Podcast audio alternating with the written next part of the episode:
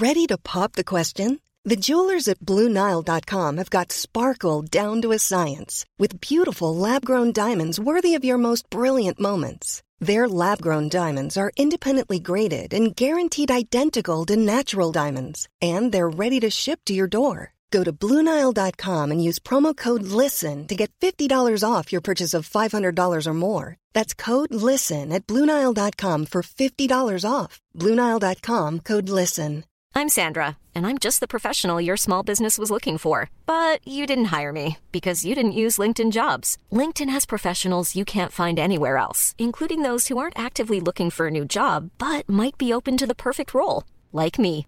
In a given month, over 70% of LinkedIn users don't visit other leading job sites. So if you're not looking on LinkedIn, you'll miss out on great candidates like Sandra. Start hiring professionals like a professional. Post your free job on linkedin.com/people slash people today. Since 2013, Bombas has donated over 100 million socks, underwear, and t-shirts to those facing homelessness. If we counted those on air, this ad would last over 1,157 days. But if we counted the time it takes to make a donation possible, it would take just a few clicks. Because every time you make a purchase, Bombas donates an item to someone who needs it. Go to bombas.com slash ACAST and use code ACAST for 20% off your first purchase. That's bombas.com slash ACAST, code ACAST.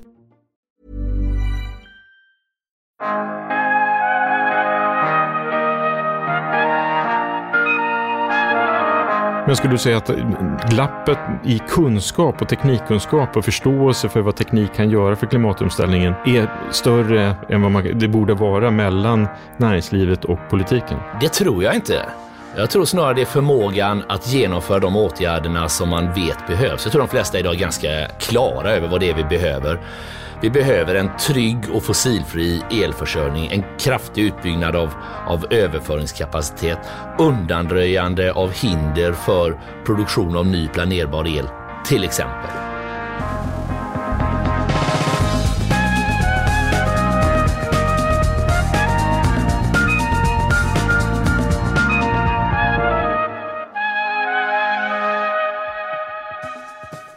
Hej och välkomna till podden Allt du behöver veta om ny teknik. Jag heter Per Danielsson och den här veckan är jag på plats på Storgatan i Stockholm på Svenskt Näringslivs huvudkontor.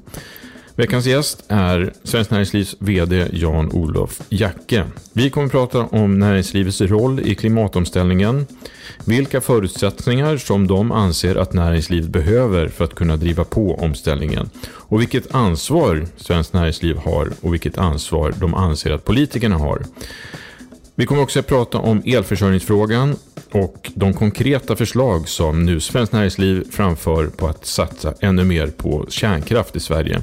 Och då inte minst på så kallad SMR, alltså små mindre kärnkraftverk. Då välkomnar vi in Jan-Olof Jacke.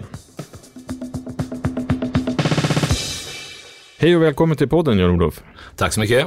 Du, vi ska ju prata om näringslivets roll i klimatomställningen, vilka förutsättningar ni anser att näringslivet behöver för att kunna driva på den här omställningen, vilket ansvar ni har och vilket ansvar ni anser att politikerna har. Mm. Men även prata om elförsörjningsfrågan, eh, konkreta förslag för att Sverige ska satsa mer på kärnkraft, inte minst SMR. Eh, och så vidare. Men först tänkte jag då att du kanske kort kunde beskriva vem du är för lyssnarna så att de förstår att du, du har någon, vem, vem du är och vem, varför du pratar om det här. Ja, absolut. Nej, men jag är VD för Svenskt Näringsliv sedan eh, tre och ett halvt år tillbaka. Och vi organiserar 49 medlemsorganisationer som i sin tur har ungefär 60 000 medlemsföretag.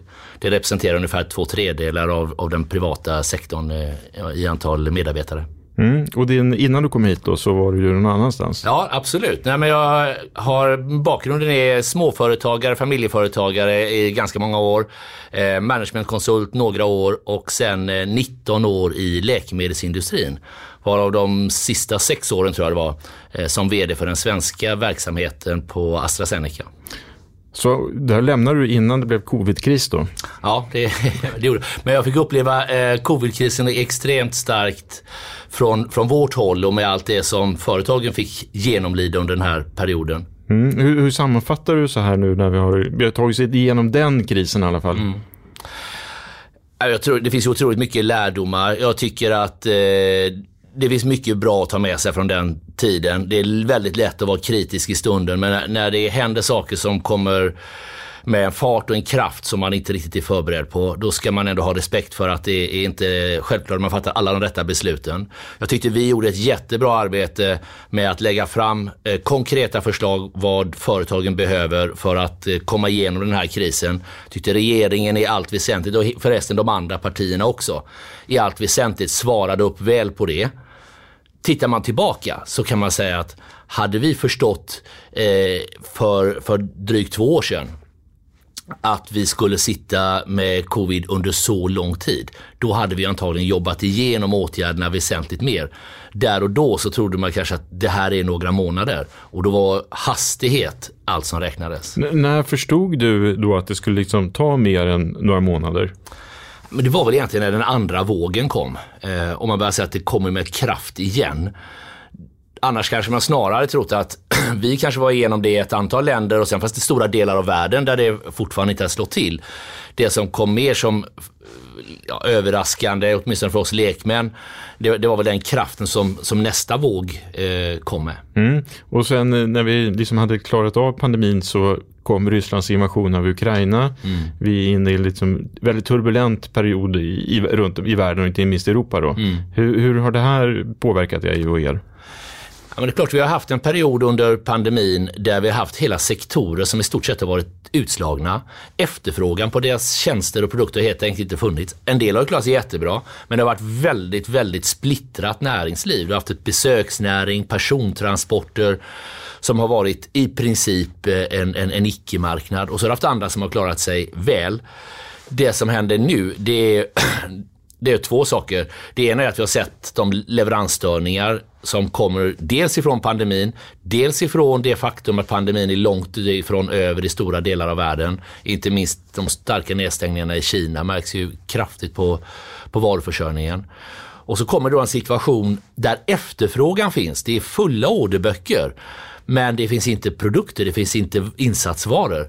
Så att vi, vi har ju eh, vi har en ganska dramatisk situation där vi ser stora brister i, i försörjningskedjorna samtidigt som vi ser prisökningar och, och en, en, tilltagande inflation. Så att eh, viktigt tror jag att man klarar att trycka ner den här inflationen så att den inte blir bestående. Eh, prisnivån kommer ju ha åkt upp, det är nog alla överens om, men att den inte fortsätter att ha hög inflation härifrån.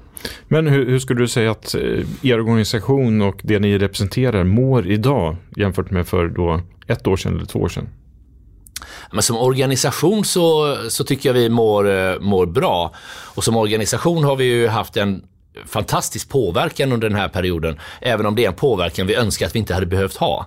Men på det sättet kan man säga att vi som organisation har stärkt. Men det är klart att vi har ett, eh, en stor del av vårt näringsliv som kämpar här, här och nu eh, för att kunna förse kunderna med med, med, med de produkter och tjänster de ska ha. Och vi har en, en, en stor del av vårt näringsliv som kämpar med att ta sig tillbaka efter den krisen. Och vi tar inte minst besöksnäring och, och persontransporter där idag är ju den stora, stora utmaningen där, det är ju kompetensförsörjningen.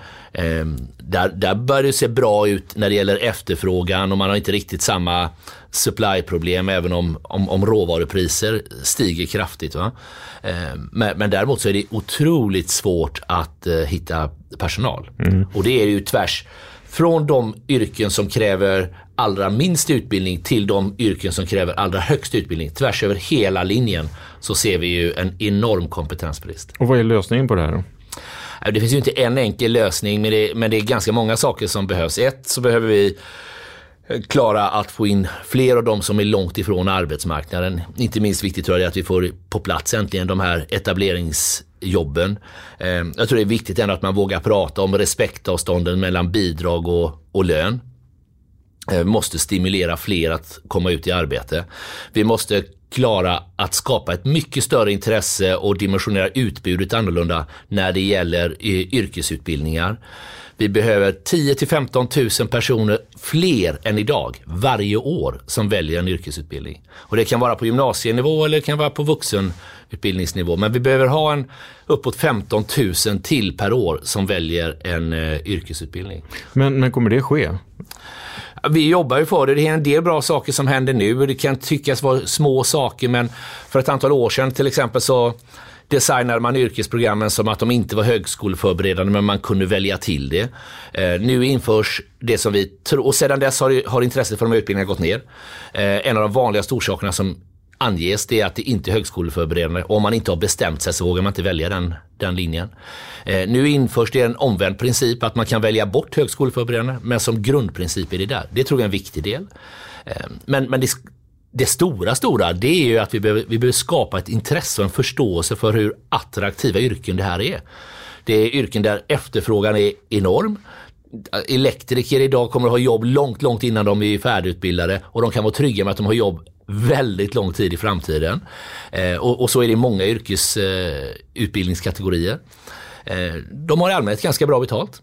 Eh, så det, det, du utbildar till någonting som är en väldigt trygg framtid eh, och, och, med stora utvecklingsmöjligheter. Och det där behöver vi bli duktigare på att förmedla tror jag, både som branscher och som totalt samhälle. Om vi tittar på teknikintensiva bolag som exempelvis Northvolt så har ju de rekryterat väldigt stor del av sin personal, eh, jag tror det är upp mot 80-90% kommer från utlandet. Mm. Vad betyder det och hur kan man förenkla för att eh, företag ska kunna hitta, hitta kompetens utanför Sverige? Mm. Jag tror det är helt avgörande att vi klarar den och det, det gäller ju på ett antal olika nivåer. Inte minst gäller det ju på väldigt högkvalificerade specialistnivåer. Då är det flera saker som är viktigt. Det ena är ju när vi pratar inom EU. Då är det inte så himla komplicerat. Då ligger det mest på oss egentligen att säkerställa möjligheten till till, till en bostadsmarknad som är flexibel, eh, säkerställa möjligheterna till, till bra skolor, inte minst internationella skolor. Det finns ett antal jobb till medföljande men det ligger väldigt mycket på, på oss och det ligger på, på en kombination av samhälle och näringsliv. Mm. Men sen har vi arbetskraftsinvandringen då för de som kommer från andra delar av världen utanför EU. Och där är det jätteviktigt att vi lyckas att hålla i den ah, principen vi har för arbetskraftsinvandring. Att det är företagen som bestämmer om de har en arbetskraftsbrist, inte en myndighet.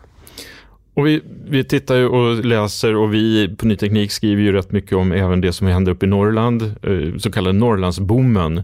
Hur pass inblandade är ni i den här expansionen? Framförallt för att driva energiförsörjningsfrågan och tillståndsfrågan. Det här är ju fantastiska eh, fantastiska möjligheter. Jag är övertygad att de kommer bli av och för mig är den stora frågan om de blir av i Sverige. Eh, ska de bli av i Sverige så kräver det att vi klarar energiförsörjningen, fossilfri el och det kräver att vi klarar eh, en tillståndsprocess som är, är tillräckligt snabb.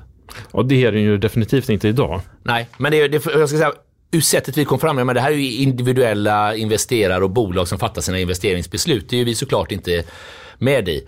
Men vi har en viktig roll att spela när det gäller att eh, påverka processerna för tillstånd, eh, försörjningen av, av eh, fossilfri grön el. Mm. Vad skulle du säga om det politiska läget i Sverige idag? Vad är din bedömning? Jag vill inte recensera det politiska läget, men man kan väl ändå konstatera att eh, vi har ett antal stora utmaningar framför oss, inte minst på det här området, där det krävs breda lösningar, långsiktiga lösningar. Eh, investeringar i ett energisystem är ju inga kortsiktiga investeringar, utan de kräver långsiktigt stabila förutsättningar. Och det har vi ett väldigt stort behov av. Och vi har, vi har ett väldigt stort behov av att flytta oss från höga ambitionsnivåer till eh, action här och nu. När man, varje gång det har varit ett stort internationellt möte på miljöområdet så åker ju ambitionsnivån upp en bit. Jag har inget problem med det. Det är säkert helt rätt och jag litar på de duktiga vetenskapsmän och kvinnor som kommer fram till att vi behöver accelerera. Men den stora problematiken är att gapet mellan utfall och ambition hela tiden bara ökar. Och jag är mycket, mycket mer intresserad av utfallet egentligen. Så i princip har du recenserat politikerna nu då? Ja, men alltså, vi har ju en, ett ansvar som näringsliv också, men förutsättningarna måste finnas där för att klara de här investeringarna. Och det finns ju några riktigt tunga områden eh, som är stora eh, CO2-utsläppare där det krävs stort kapital för att investera, men det krävs också en långsiktighet i beslutsfattandet. Mm, men vad önskar du då att det kommer ske efter valet i september? Det finns ett antal saker jag önskar mig, men jag önskar mig verkligen att man eh, tar ett krafttag runt eh, tillståndstiderna. Eh, och då menar jag framförallt tiden att få tillstånd. Eh, det, den behöver åtminstone halveras. Tänk bara på att 20, till 2030 har vi inom Fit for 55 i EU höjt ambitionsnivån ganska rejält. Det är åtta år dit. Det stämmer väldigt dåligt med tillståndstider som kan dra ut i, på tio år. Men när du pratar om tillstånd, ska vi kanske vara lite tydliga med vad menar du med det?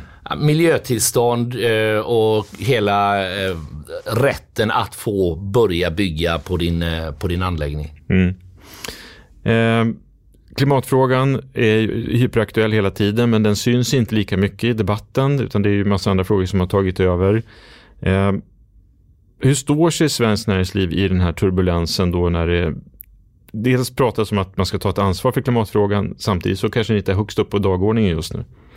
Jag tycker det är otroligt högt upp på dagordningen hos eh, de, de företag som vi pratar med. Ja, just uppe hos företagen, men jag menar hos politikerna. Nej, och det, det där är att vi måste stänga det gapet. Eh, det, det, det är ingen ny företeelse att nu att näringslivet ligger före politiken. För politiken måste komma ikapp.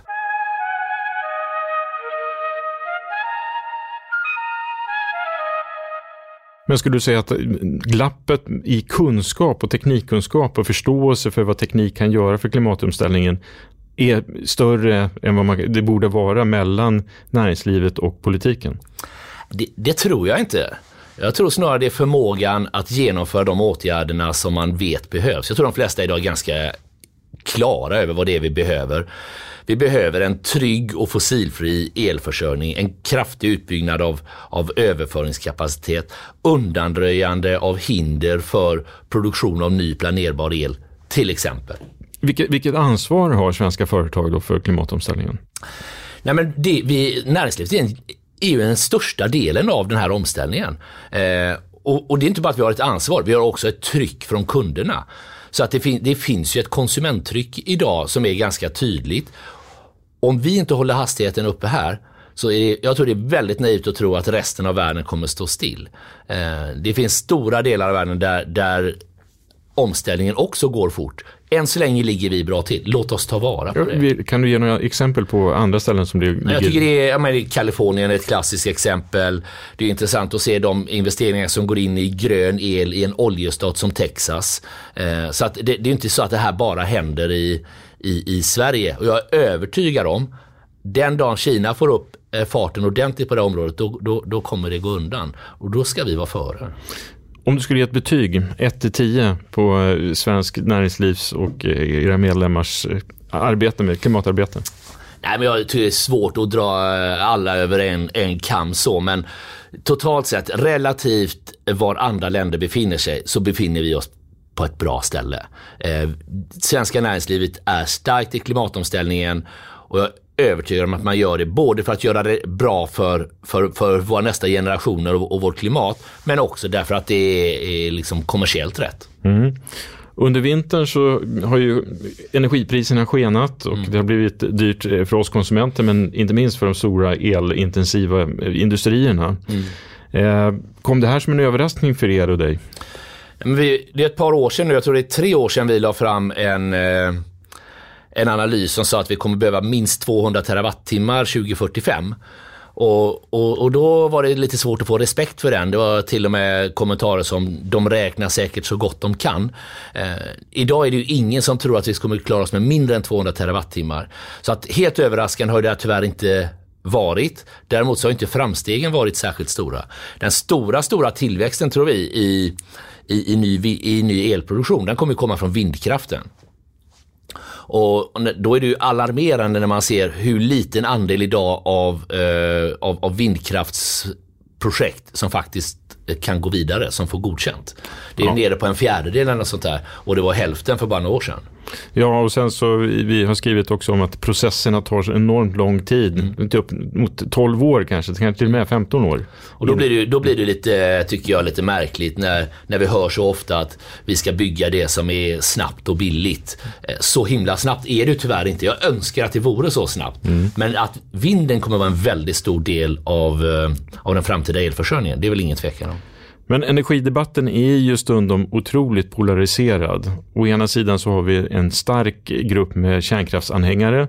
Å andra sidan så har du en väldigt stark grupp som är vindkraftsanhängare. ofta så tycker de här lika illa om varandra, lika mycket som de tycker om sin egen, sin egen, egen teknik. Då. Eh, vad, vad, är din syn på svensk kärnkraftsutveckling? Men framförallt tycker jag att det är olyckligt. Ett, att det är polariserat. Två, att det är väldigt onyanserat och icke faktabaserat. Eh, och jag, jag, tror att det här är för viktigt för att liksom politisera, eh, politisera runt. Men Eh, det kan väl alla hänga, hålla med om att jag vet inte om man gillar något energislag egentligen. Alltså, det hade varit jätteskönt om vi inte behövde ha stora vindsnurror ute på landsby, vår vackra landsbygd. Det hade varit jätteskönt om vi inte behövde ha några kärnkraftverk och det hade varit jätteskönt om älvarna kunde få vara helt orörda. Men, men vi behöver elen och vi kommer behöva minst dubbelt så mycket el framöver och då får vi utveckla ett system som är både försörjningstryggt och, eh, och kostnadseffektivt. Då kommer kärnkraften, i vår absoluta övertygelse, ha en roll i det. Så du tycker att det ska ske mer investering i kärnkraft helt enkelt? Ja, jag är övertygad om att, eh, när vi har tittat på det här tidigare så, så sa vi att kanske en tredjedel, en tredjedel, en tredjedel vatten, vind och, och kärnkraft. Givet att vattenkraften inte kommer vara, uh, vara med, den är 45 procent ungefär idag av, uh, av vår elproduktion i Sverige dubblas eh, behovet och produktionen men vattenkraften är detsamma så åker den ner till dryga 20 procent liksom, av bara matematisk logik. Eh, och då kommer vi behöva en signifikant utbyggnad av vindkraften. Eh, landbaserat så mycket det går, det är ingen tvekan om att det är en, en billig energikälla. Eh, men jag är övertygad om att vi kommer också behöva ha, eh, vi kommer också behöva ha eh, havsbaserad vind. Men vi kommer också behöva ha mer planerbar el. Hur gärna vi än vill så kan vi inte bestämma när det blåser. Eh, och då behöver vi ha en annan planerbar källa och då är med den teknik och teknologi vi vet idag så ser vi att det är kärnkraften som vi behöver. Eh, behöver ett, vi behöver livstidsförlänga det vi har. Eh, och två, vi kommer behöva bygga nytt. Och då tror vi nog mer på de små modulära reaktorerna än på eh, gigantiska stora som, som ska typgodkännas var för sig. Mm. Och när det gäller så, så kallade SMR-reaktorer då så eh, finns det, pågår det små projekt eh, men det är fortfarande långa tider även här krävs det tillstånd och, och mm. utveckling.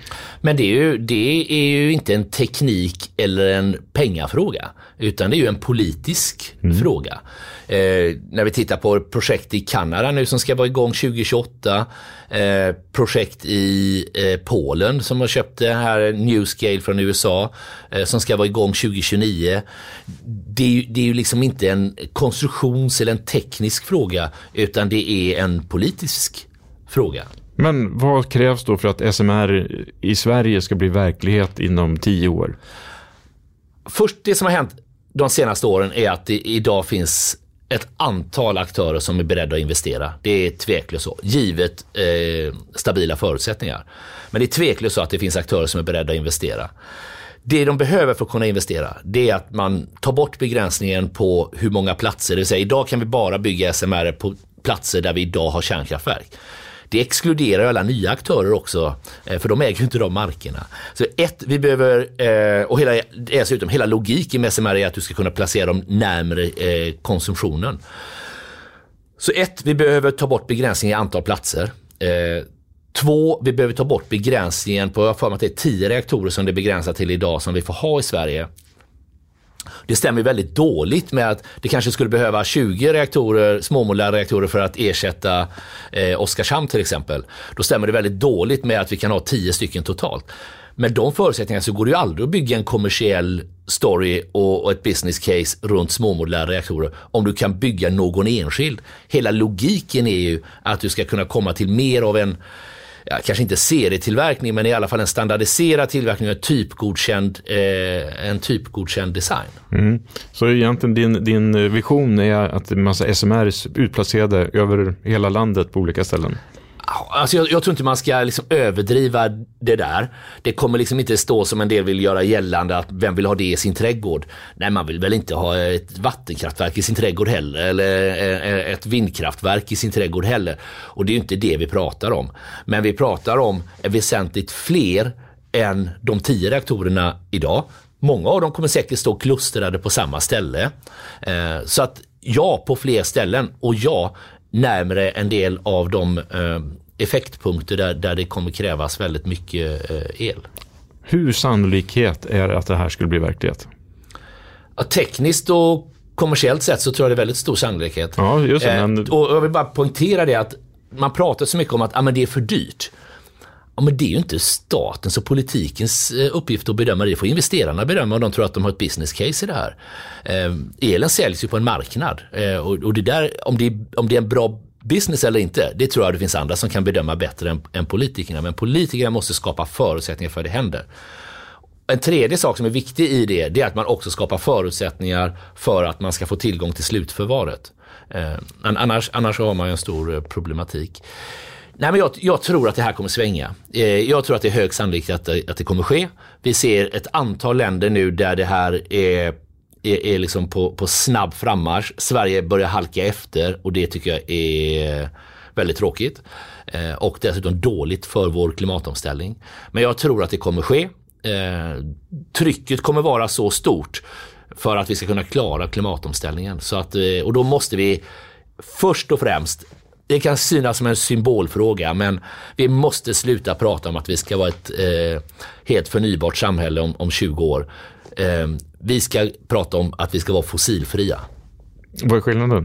Ja, men skillnaden är kärnkraften. Eh, som inte klassificeras som förnybart men, men, men det är ju definitivt fossilfritt. Eh, och, och då kan man säga att det där är ju bara ord. Ja, men det skapar ju osäkerhet om vi har eh, en, en, en, politisk makt som pratar om att vi ska vara helt förnybara om 20 år. Hur ska du som investerare känna dig trygg med att, eh, med, med, med att när man säger att om det här är fossilfritt istället så kommer väl det inte vara ett problem. Ja, men varför säger man inte bara det då? Mm. Så flytta den diskussionen ut från förnybart till fossilfritt och sen skapa de här förutsättningarna och låt någon annan bestämma om det är en lönsam investering. Om vi sitter här om två år, mm. hur, vad har hänt då i era viktiga frågor? Om två år så hoppas jag att vi har en tydlig plan. Eh, vi kommer ju naturligtvis inte ha den första SMRen på, på, på plats. Men jag hoppas att vi kan se två saker åtminstone. Att vi kan se eh, en förflyttning när det gäller eh, lagstiftningen runt var och hur och hur många reaktorer man kan bygga. Och jag hoppas att vi kan börja se att kurvan har vänt när det gäller ledtider och när det gäller eh, eh, andel godkännande av nya vindkraftverk. För vi kommer behöva all fossilfri el vi kan få om vi ska klara omställningen och vi ska klara vår långsiktiga konkurrenskraft. Stort tack Jan-Olof för att du var med i podden. Tack själv. Ja, stort tack för att du har lyssnat på veckans avsnitt. Har du åsikter eller insikter om SMR eller andra saker som har diskuterats i det här avsnittet så får du jättegärna mejla till redaktionen nyteknik.se. Har du idéer på ämnen som du tycker att vi ska ta upp här i podden så får du också mejla till samma adress, alltså redaktionen nyteknik.se. Vi hörs nästa vecka. Tack så mycket. Hej då!